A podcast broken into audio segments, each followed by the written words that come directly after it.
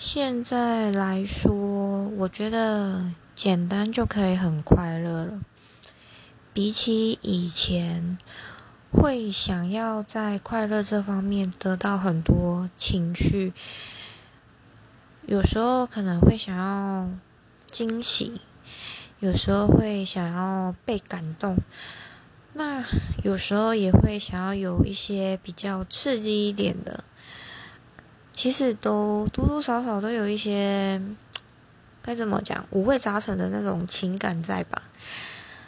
所以现在来说，我觉得越简单的反而是越快乐，应该也算是一种知足的感觉吧。